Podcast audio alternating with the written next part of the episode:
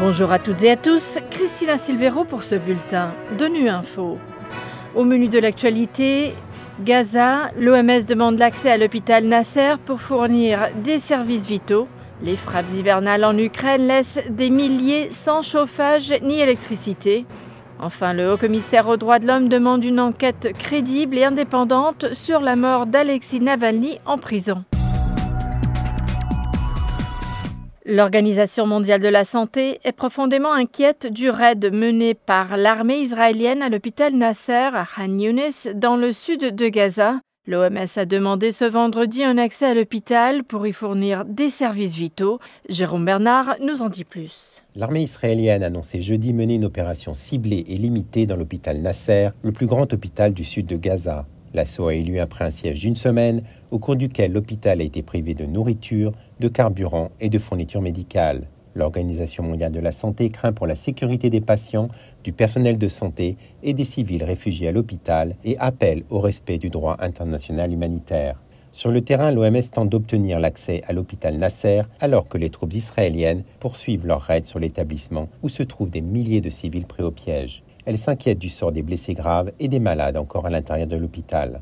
Un porte-parole de l'OMS à Genève a déclaré qu'il était urgent d'acheminer du carburant afin de garantir la poursuite des services vitaux, alors que cet hôpital est l'épine dorsale du système de santé dans le sud de Gaza. Pour l'OMS, l'hôpital Nasser doit rester fonctionnel, d'autant que les établissements de santé du sud de Gaza n'ont pas la capacité d'accueillir davantage de patients. Ces infrastructures sanitaires fonctionnent déjà au-delà de leur capacité maximale.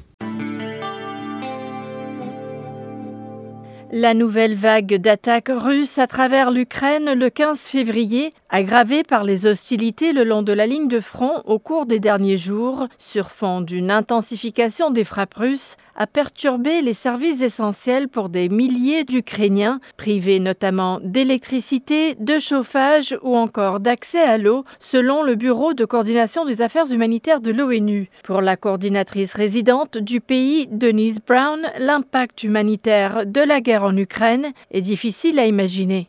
L'impact humanitaire sur la population ukrainienne est vraiment euh, difficile à décrire.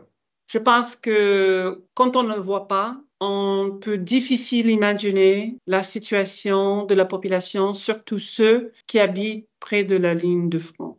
À n'importe quel moment, un missile ou un drone peut arriver, peut tuer des membres de votre famille, de votre communauté, peut toucher, euh, écraser, euh, détruire une école, un centre de santé, un hôpital, peut tuer la personne à côté de vous. Les personnes restent aussi déplacées parce qu'ils ne peuvent pas retourner chez eux, surtout près de la ligne de front, aussi parce que l'économie dans certains endroits ne fonctionne pas, parce que les écoles ne fonctionnent pas. Donc, la crise humanitaire, selon moi, n'a pas changé, est en train de détériorer. Moi, je dis, tant que la guerre continue, la souffrance de le peuple ukrainien va continuer. La plus haute instance des droits humains des Nations Unies a déploré ce vendredi l'annonce de la mort en prison de l'opposant russe Alexis Navalny. Le commissariat aux droits de l'homme a demandé aux autorités russes de veiller à ce qu'une enquête crédible soit menée. Pour en savoir plus sur sa réaction, on écoute son porte-parole, Marta Hurtado.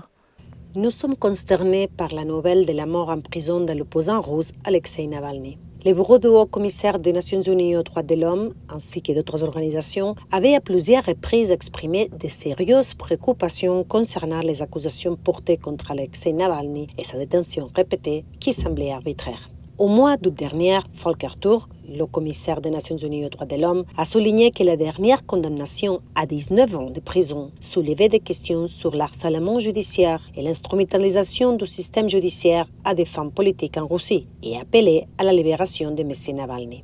Nous rappelons qu'un État a le devoir de protéger la vie des personnes privées de liberté. Si quelqu'un mort en détention, la présomption est que l'État est responsable. Et c'est une responsabilité qui ne peut être réfutée que par une enquête impartiale, approfondie et transparente menée par un organisme indépendant. Nous demandons instamment aux autorités russes de veiller à ce qu'une telle enquête crédible soit menée.